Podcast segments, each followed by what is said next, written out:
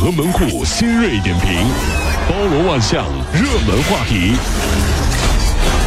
有请陶乐慕容长寿。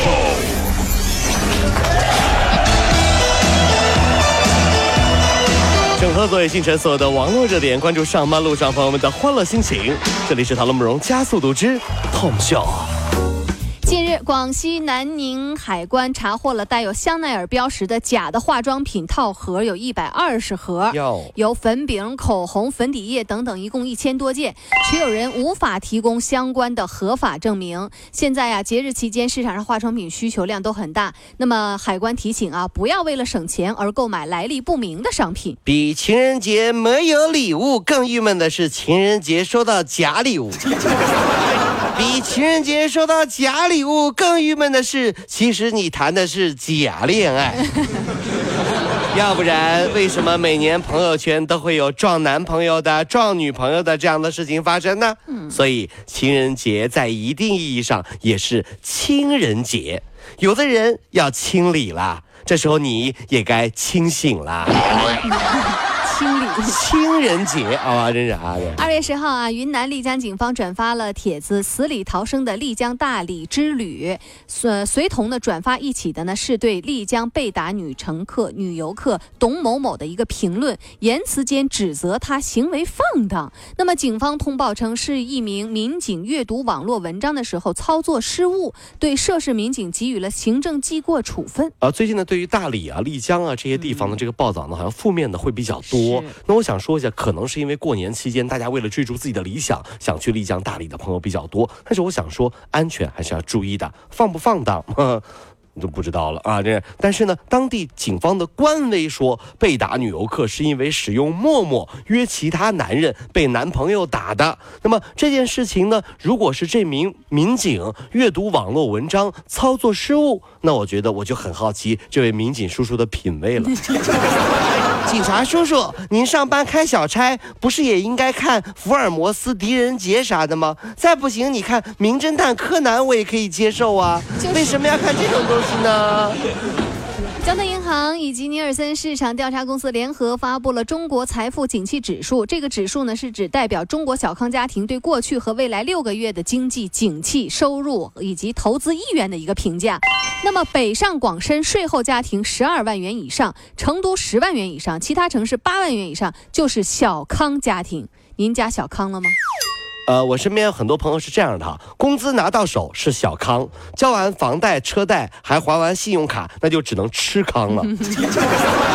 是不够花呀，就是啊。西安有少年大声的指认小偷被拉下公交车围殴报复，有网民表示说，涉事的小偷在巴士上已经是多次犯案了。他看到当天早上呢，该伙小偷偷去了一个女生的手机，在误导她下车追其他人之后呢，巴士行驶到某一站的时候，被打少年一看到了小偷再次犯案，他就开始大喊说：“你们他们才是小偷！”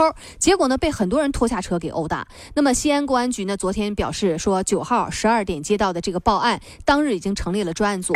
目前呢，涉案的其他的其中的两名犯罪嫌疑人已经被公安机关呢抓捕归案了。哎呀，在车上遇到小偷该怎么办啊？大家都很纠结这个事情啊，要很简单冷静的处理。嗯。先报警，再和司机私下沟通，尽量保护好自己的人身安全。各位，这个见义勇为也要量力而行，对不对？反正呢，有一次啊，我看到小偷，我是这样的，嗯，看到小偷了，我就喊：“哎呦，哎呀，我的手机呢？我手机呢？谁偷我手机了呀？” 哗，整车人都特别警觉，你知道吗？只剩下那个小偷一脸蒙圈的看着我，我没偷你的呀。你咋我没偷你？你咋喊咱们喊啊？喊懵了，你招了你。这下大家就提提高警惕了，是不是？记得这个也是个好招数啊！看到有小偷就喊：哎呀妈呀，我的钱包呢？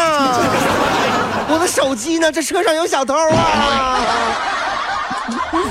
各位上班脱口秀的兄弟姐妹们，我是陶乐，在这儿小弟有事儿相求，您呢加一下我们的微信公众号，微信公众号您搜索“电锯侠”，电呢是电影的电，剧呢是电视剧的剧，侠呢就是侠客的侠，电锯侠，三分钟神剧推荐给你好看，更多精彩记得关注我们的电锯侠微信公众号。看完我们的精彩呈现，您呢以后看什么片子都不用纠结了。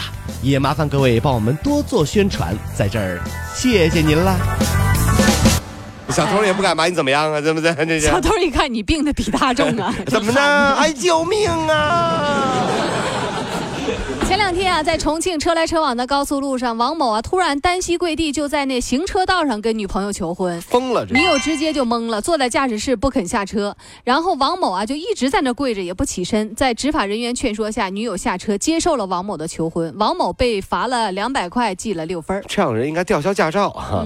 求婚这件事儿呢，如果人家女方啊还在纠结犹豫，就不要贸然尝试，要不然啪啪打脸呐，你知道吗？上次我朋友就是。是啊，扑通跪下了，结果吓得那女孩也跪下了。呀，后来呢？后来他们没拜天地，拜把子了。这一拜，春风被子的好兄弟。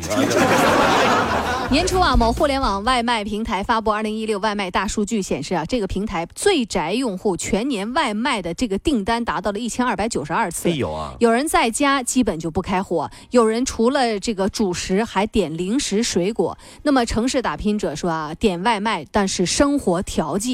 专家表示说，别过分依赖外卖，抽时间回归家庭。呃，我觉得吧，就是因为有外卖，让我们的父母觉得很诧异。嗯。为什么我们的儿子和儿媳妇儿都不会做菜？家里的厨房擦擦新都没用过。诶，怎么两个人越来越胖呢？吃外卖吃的。不晓得呀，阿姨，我我们啊不晓得的，为啥就这个胖？对吧？这不知道的。你看你儿子女儿天天就一年三百六十五天叫五千多次外卖。哎呀，这发胖有很多原因，工作态度也会影响一个人的发胖几率。英国一项涉及了两千人的调查表明，有百分之五十的人心情愉快的时候，他就选择更理性的午餐。五十四百分之五十四的人表示说，一旦工作不愉快了，他们就会倾向于汉堡、披萨这些高热量的食物。嗯，百分之七二七十二的人坦言说，工作不顺心就会狂吃高热量的食物。所以胖瘦跟工作扯上关系了。这生无可恋了。呃，只是想说这么一句哈，我们看一个单位，呃，当然要看它的财报、年表等等等等一系列，还有人员的配置、HR 考核等等等等 KPI 什么的。但是如果说你想第一时间了解这个单位是否发展的正处在黄金期和高潮期，或者说是正在未来有很很好的这个努力的方向的话，那么只要看这个员工整体的胖瘦。胖子占百分之八十以上，我告诉你，这公司没有前景，不开心，对，都不开心。哎呦，吃吧，玩吧，谁要上班？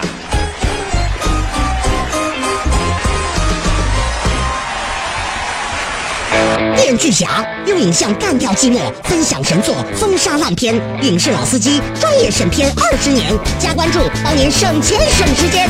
微信搜索公众号“电锯侠”，电视电影的电，剧是电视剧的剧，侠是侠客行的侠。等你哦。